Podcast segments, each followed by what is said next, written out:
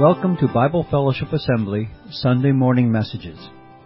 Today, Phil Donaldson shares from 2 Timothy chapter 1, verses 1 through 7, the 12th part of the series, The Household of God.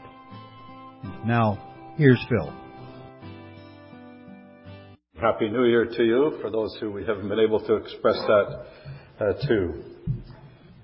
We're starting off and, and, and, continuing in our series on the household of God. This particular book before us, the book of 2 Timothy, is somewhat unique in the series. It's not quite a letter to the churches, although it is a, it is a letter to, to us this morning, but it comes via the Apostle Paul writing his farewell comments to his dear son in the faith, uh, Timothy. It's our earnest prayer that as we work through the, the uh, letter that Paul writes to Timothy and, and left for us by God, that God Himself would draw us closer to Himself and, and enable us to know Him and to serve Him better.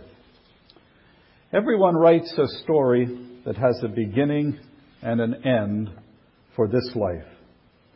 Saul started off in Tarsus, born as an Israelite in about 5 AD. He was brought to Jerusalem, and there he studied under Gamaliel, who was a Pharisee, an expert in the law and a member of the governing council in Jerusalem. At the time of Christ, being taught by a rabbi was different than we would automatically understand. It was more than a student sitting in a synagogue or in a temple learning from a lecture uh, what was being taught. Uh, to be under a rabbi meant that you followed him and that you followed his character, trying to learn what he was like. You also followed him to learn how he carried out the principles of the covenant and the law and how he uh, followed God's ways. It's likely that that Saul started as a, as a disciple under a rabbi, and then he moved, as we understand, to the city of Jerusalem to study under an expert in the law, Gamaliel, who we see several times in Scripture. Uh, under Gamaliel, Saul was thoroughly trained in Jewish laws, and he became a zealous contender for the Christian faith after participating in persecution of the followers of Christ, including the death of Stephen early in the book of Acts, and pursuing uh, Christians as far away as Damascus, uh, he was a, a devoted uh, persecutor of those who would oppose a religion for God the way he understood it. Saul's story continues but changes suddenly when God himself uh, the Lord met him on the road to Damascus. It was his intervention moment. He was introduced to his new rabbi, the Lord and Savior of the world. And he instantaneously, it seems, realized his mistake and turned and followed Jesus as a devoted uh, disciple and apostle.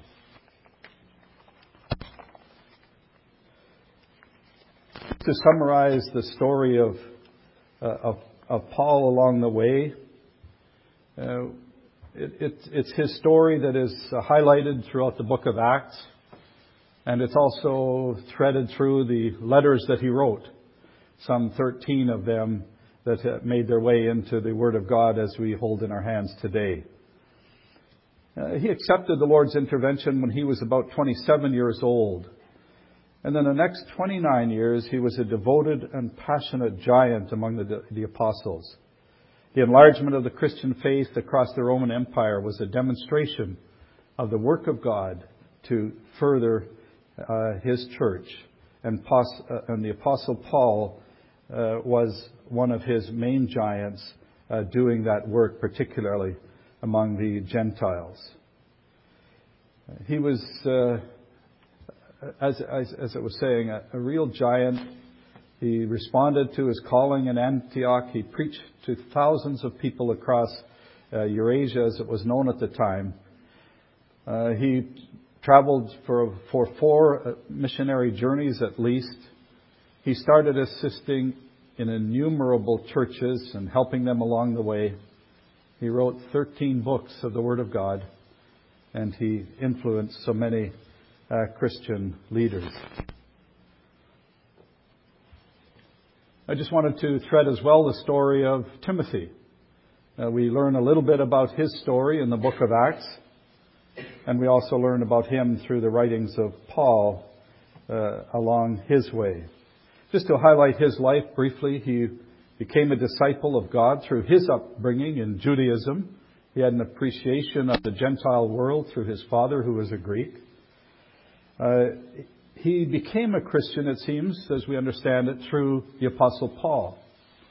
And he became Paul's son in the faith.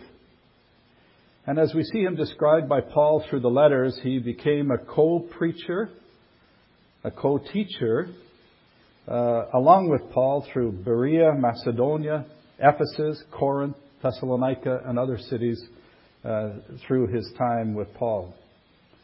And he was assigned very difficult churches, tasked there, tasked there by the Apostle Paul to uh, do something to help them along in their walk as a church. Notably, the tough ones probably were Ephesus and Corinth. He's mentioned as a co-sender with Paul, probably a helper through uh, of many of his books. Second Corinthians, he's mentioned Philippians and others. And he too was persecuted for his faith. In fact, we learn in, in later, later in Hebrews that he was in jail, imprisoned for his work of the gospel. We don't know the circumstances around that, or at least I don't. So along the way with Timothy, there's his story, uh, just a little bit of it, and we'll look at more details as we go. I've entitled this slide, Finishing Well. Uh, we're looking at two spiritual giants who will be in our midst for the next couple of weeks at BFA uh, to learn from them. Second Timothy overall is a book about Paul's finishing of his work on the earth. Uh, he, he finished well, I think we'll learn. David Hook gave a talk not too long ago in 1 Timothy chapter 5 and gave some examples of Christian leaders who did not finish well. The book before us gives insights into how Paul finished well. And the challenge before us as we read this book together is how well are we prepared to finish well for God? So we're looking at the end time of our life and saying, when we're in our rocking chairs, some of us are there now, uh, uh, how are we prepared for that phase of our lives? That it may not be just old age, it might be other circumstances. And how well prepared are we from those through the eyes of Paul writing to Timothy?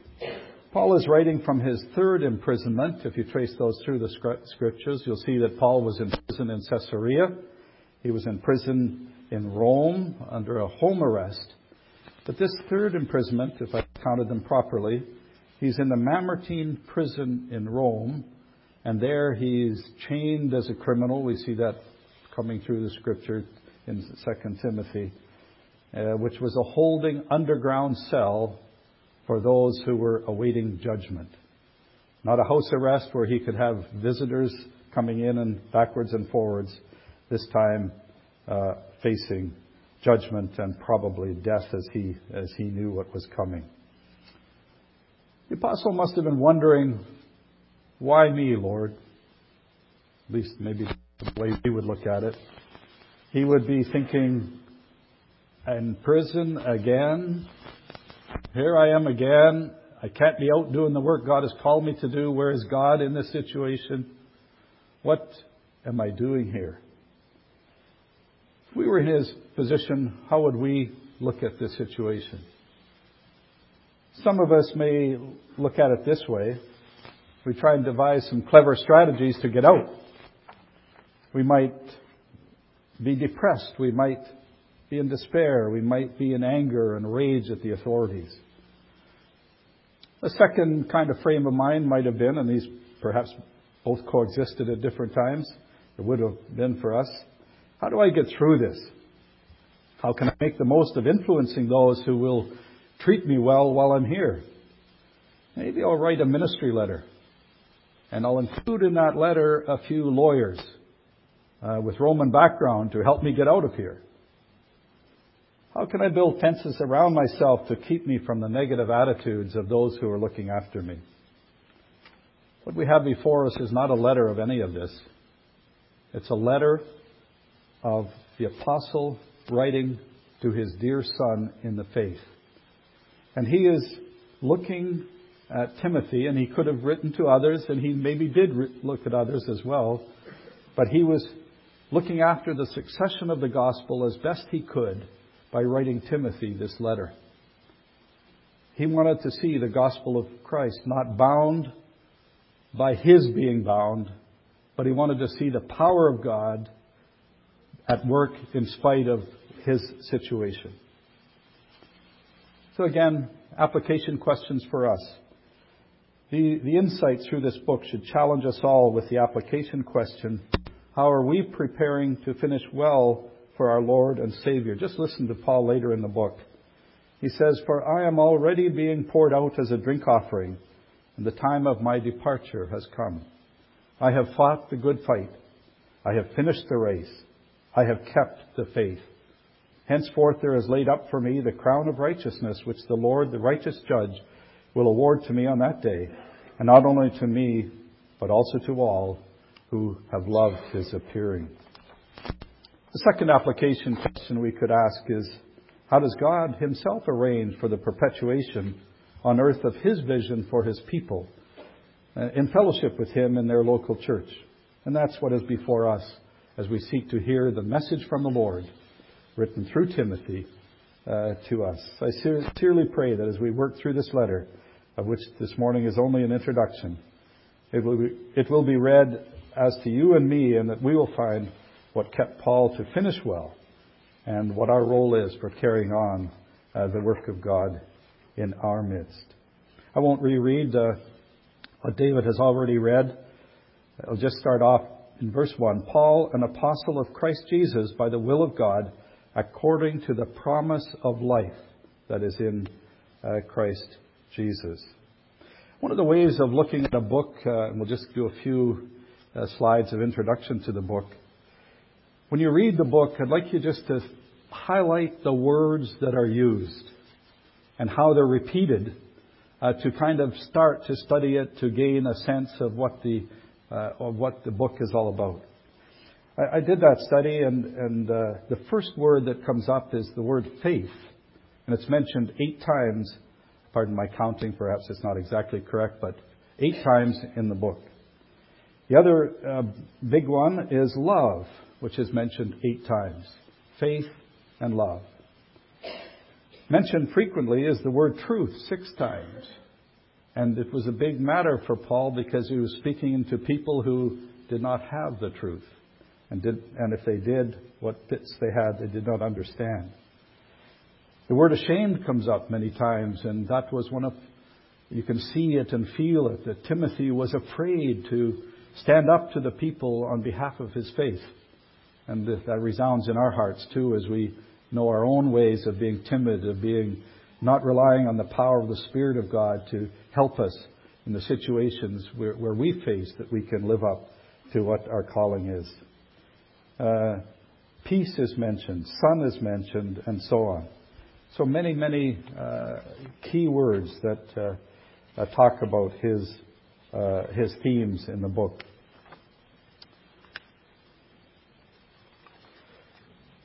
One of the other things I like to do when I uh, do an introduction study to a book and study on my own is to look at the mentions of God Himself whether it's God the Father, God the Son, God the Holy Spirit, and just note them uh, in, in, the, in my readings to see what God has in mind in this book as one way of getting at it, at least. I'd just like to highlight a few of these in, in the book, and this slide will be in the, Uh, uh, on, the, on the tape, as I call it. Just highlight a few of them.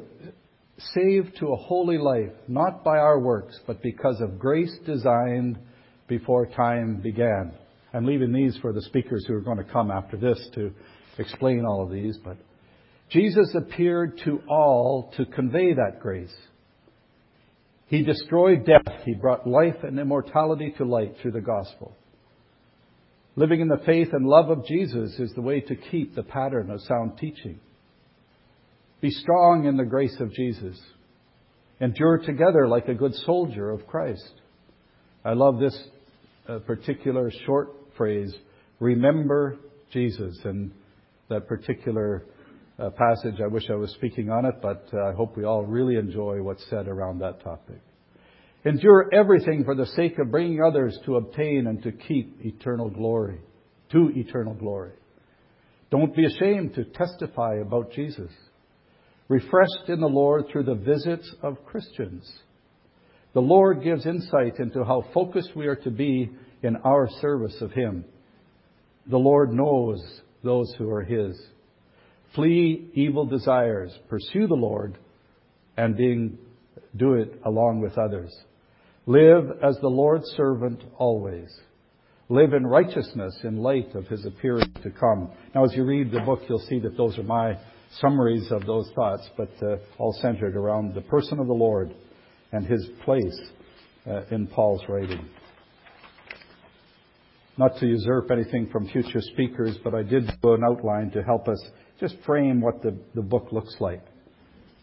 I've entitled it Passing the Torch, and we'll come back to that in a moment, but we're familiar with this, or some of the athletes among, among us will know what this is about. Remember relay races. Anybody remember them? What happens? You're first, you run the laps, what do you do next? Pass the torch. And then you're done. You're finished. Something like that. Passing the torch of the gospel of Christ to those who follow along. By chapters, I just looked at the key thought that I could pick out, the perspective from a time point of view, and that's always so important in Scripture to understand the timing of what's being said. And you has he quickened and made alive, past tense. Build on those foundations of what he has done for us in the past, that kind of thing. The key thought throughout the chapter, the perspectives in the time frame, and then a key verse just to and you may pick your own as you study them for, apart from the ones that I've uh, chosen. The key thought of chapter 1 is guard God's gifts. Chapter 2 to Timothy, persevere through whatever comes. Chapter 3, continue in truth and godly living. Chapter 4, fight the good fight. The perspective, chapter 1 is about Timothy's heritage from the past. In chapter 2, he is exhorted to be devoted in the present circumstances. Chapter 3, prepare ourselves for the future. And chapter 4 has a lot of detail about Paul's situation, but with it comes an eternal focus about the, the promise of life that he started with at the beginning of the chapter and looks at the promise of life that he was facing personally and firsthand as he was facing his own death. The key verse, uh, chapter 1, I, I took as verse 14 Guard the good deposit that was entrusted to you. And we'll look at that a little bit more in a moment. Verse 15 for chapter 2 Do your best to present yourself to God as approved, a workman who does not need to be ashamed and who correctly handles the word of truth. In Sunday school, you learn John 3:16 by coincidence in quotes this is 2 Timothy 3:16. All scripture is God-breathed and is useful for teaching, rebuking, correcting, and training in righteousness so that the man of God may be thoroughly equipped for every good work. And then, sadly, in, in a way, chapter 4, I have fought the good fight. I have finished the race. I have kept the faith. May we prepare ourselves uh, for that in our own in our own lives. I was also assigned uh, the first seven verses, which we've already read together. The uh, passing the torch. Paul was in a mentoring relationship with uh, Timothy for a long period of time. Uh, this didn't just start as an, this letter didn't just start as an afterthought by Paul thinking, okay, who all did I know? Who will do the most influencing and so on. It was just a continuation of his mentoring relationship that he is the apostle of God, sent by Christ to the Jews and to the Gentiles, and and uh, how he was to work. I'm losing my sentence here, but how he was to work uh, all this time with with Timothy. To Timothy, my dear son, grace, mercy, and peace from God the Father and Christ Jesus our Lord. He selected Timothy out of his apostleship to his dear son in the faith and was trying to continue this relationship of helping him along in his faith to carry on uh, the work of Christ. Our tale, our story, we are writing. One of the questions I was thinking about was, how have I been mentored along my spiritual walk so far? A little bit selfishly, I know. And the question for us, each one, is who has mentored us and helped us along the way? In the way that Paul, as a big brother, as an apostle to son, as one who was working and needing help in that work, how he uh, worked with the apostle Paul together. Uh, the apostle to a trusted son in Christ. How are we writing our stories along the way? In verses 3 and 4, I've entitled those Prayerful Initiation. I love the way Paul often starts his letters. It's in prayer. And he expresses that prayer in such a way to introduce him and, and, and bring and draw the Timothy into that prayer and into the things that he is about to say. Paul started by saying, I thank God whom I serve as my forefathers did. Remember, he was brought up in a Jewish home and he uh, became very passionate about a relationship with God. And even then, he thought he was living with a clear conscience. But then God, Jesus intervened, and he had new, a new framework for that conscience given to him to, to follow. And he says, As night and day, I constantly remember you. So as we look around at our relationships, our friends, our people, and our families, we need to, like Paul, start with prayer. And when we pray, God will pre- present to us the opportunities to help one another along in our most holy faith. And we do that constantly, not just on prayer meeting night or uh, some particular time, but it's a continuous praying for our relationships with those that are helping us to grow in, in our faith. Recalling your tears, I long to see you. Here's the personal part of the story. It's kind of unique uh, in a way in, in, other other church letters he's written. It's a personal uh, letter, and we get to see from it from uh, their relationship point of view.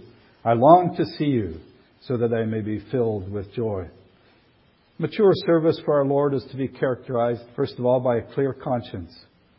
Our relationship with others are to be bathed in prayer and relationships that are so precious to us that we long to be together.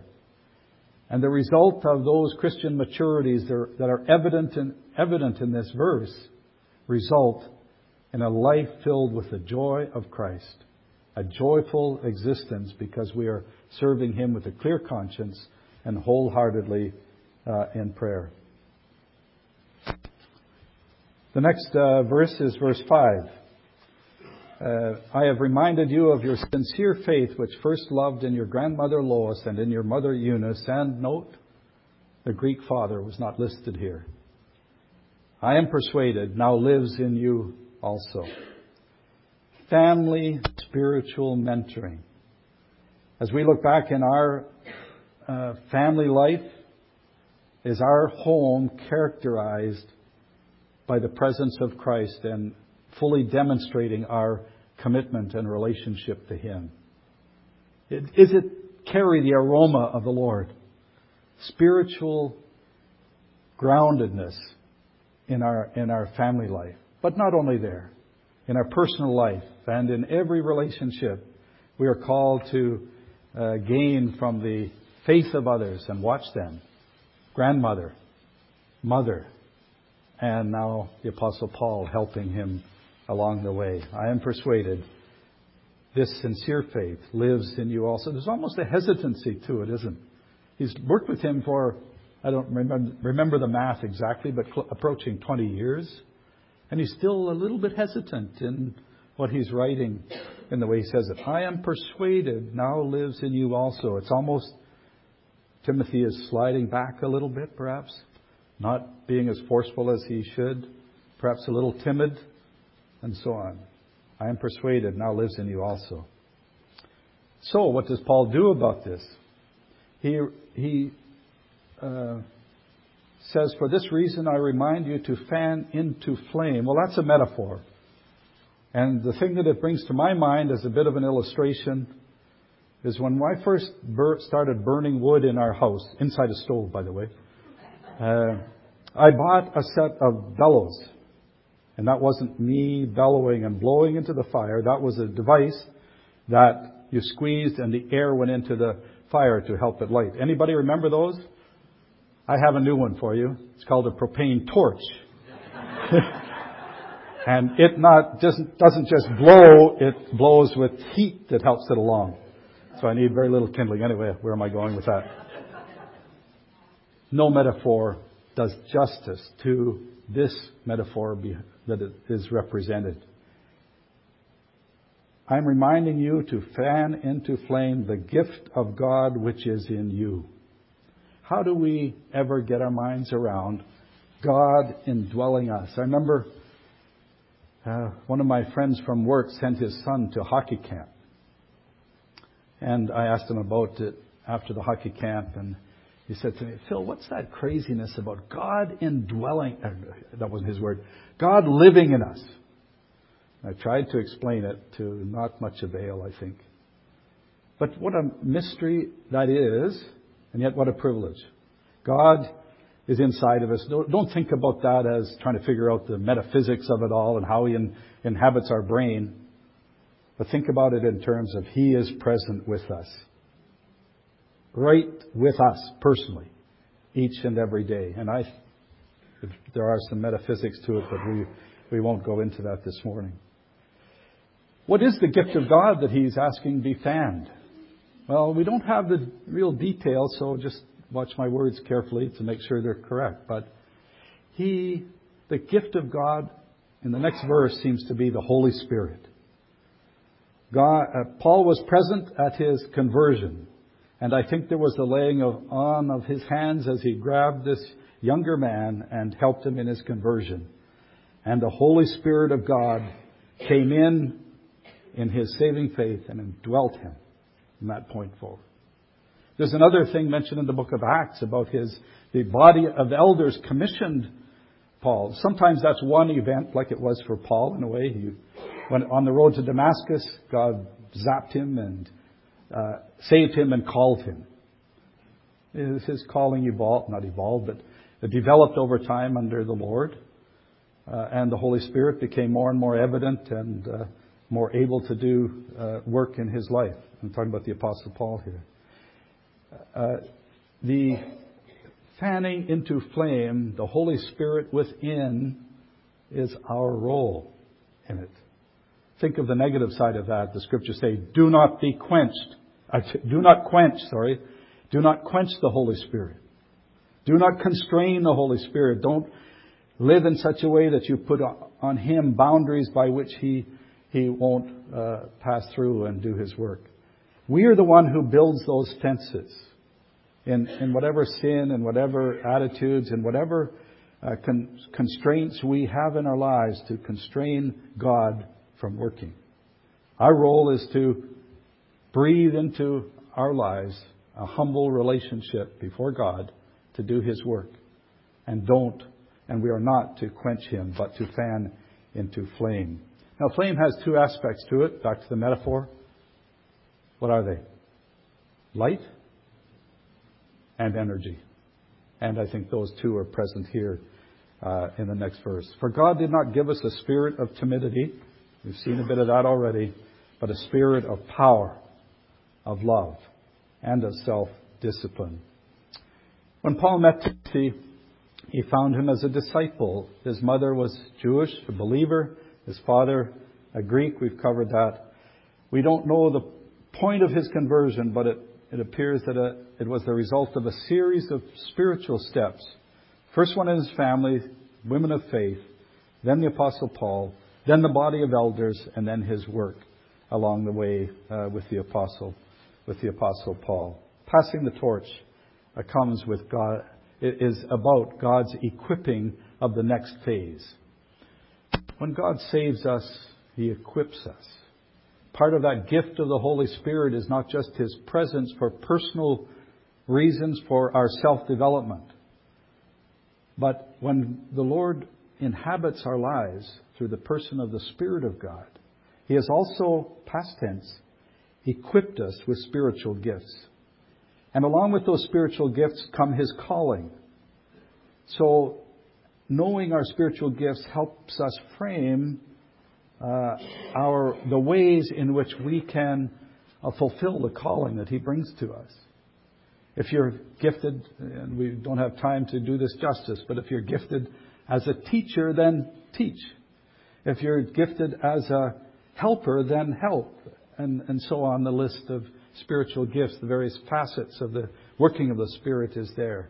If He has given these to you personally, use them for the building up of the body of Christ and for the evangelism, the furtherance of the gospel in the world and doing his work there. I'll just close with a, a slide that tries to sum this up. And the application question we raised at the beginning is not just for this morning, but throughout this series. How do we plan on finishing well? We're partway through our stories. Some of our stories may end this afternoon. We may have 20 or 30 years or 50 or 60 years before our finish line is met. How are we living and how are we preparing for, uh, for finishing well? The things that I'd highlight are, are these. Remember our foundation of salvation. Some of it, it was in a Christian home. Some of us was due to the uh, witnessing by someone else to us. Maybe some of it, it was just our individual finding of God by seeking Him and being found by Him. Remember your foundation of salvation and mine, how you started on this tr- journey. Next is to treasure the calling and the gifts of God. We've just covered that. The third one we see throughout the book is abiding in Him as we serve with others. We don't serve as islands. We don't serve as just as individuals. We serve as a part of the body of Christ. And we all serve in a, in a magnificent enfolding of the Spirit of God working through each of us individually and together. And we are to abide in Him as we serve. And a big part of the book as well is persevere through trials as we share Christ's truth, love, and grace. And we saw that in the opening of the of the persecution that sometimes comes people's way, not because of their sin, but because of their service of the Lord. Uh, we may suffer because of our own creation. It's not so much what's in view here, although it's a part of it. God is with us through our weaknesses. But He is particularly here focused on persevering through the trials of false teachers, of persecution, imprisonment, uh, and so on persevere through these trials, relying on His grace and His love and His in strengthening and empowerment uh, through the, to uh, get through them uh, for His purposes, even in the most difficult times, as Paul was facing as he writes this letter. And then the, the future is highlighted as the theme of the book, starts and ends with it. He starts with the promise of life and he ends with the focus on the future that is to come. That's the unique gift we have of the Christian faith. We have many unique things, but one of them is the hope of eternity. That this life is not all there is, that there is a life after this life that is found in its fullness by trusting Christ for now and for eternity. Focus on, an, on eternity lived uh, with God. May we learn together all the details of these words from Paul to Timothy as we study them together as being from God, from Paul to Timothy, but we need to see them as God speaking to us because He is. Let's pray as the music group comes forward. Dear God, we just humble ourselves to you afresh. We think of this coming year that we would, when we look back on it, have 2020 vision, that you were working in our lives and we were stirring up our part by committing ourselves to live for you. We just pray that you would uh, continue your work as we submit to you. We love you, Lord. Amen. Thank you for listening. Come back next week for the next Sunday morning message from Bible Fellowship Assembly. Visit us on the web at bfa.church, where you will find our physical address and contact information. We'd love to see you if you're in the Timmins area, or drop us a line at info at bfa.church. Until next time.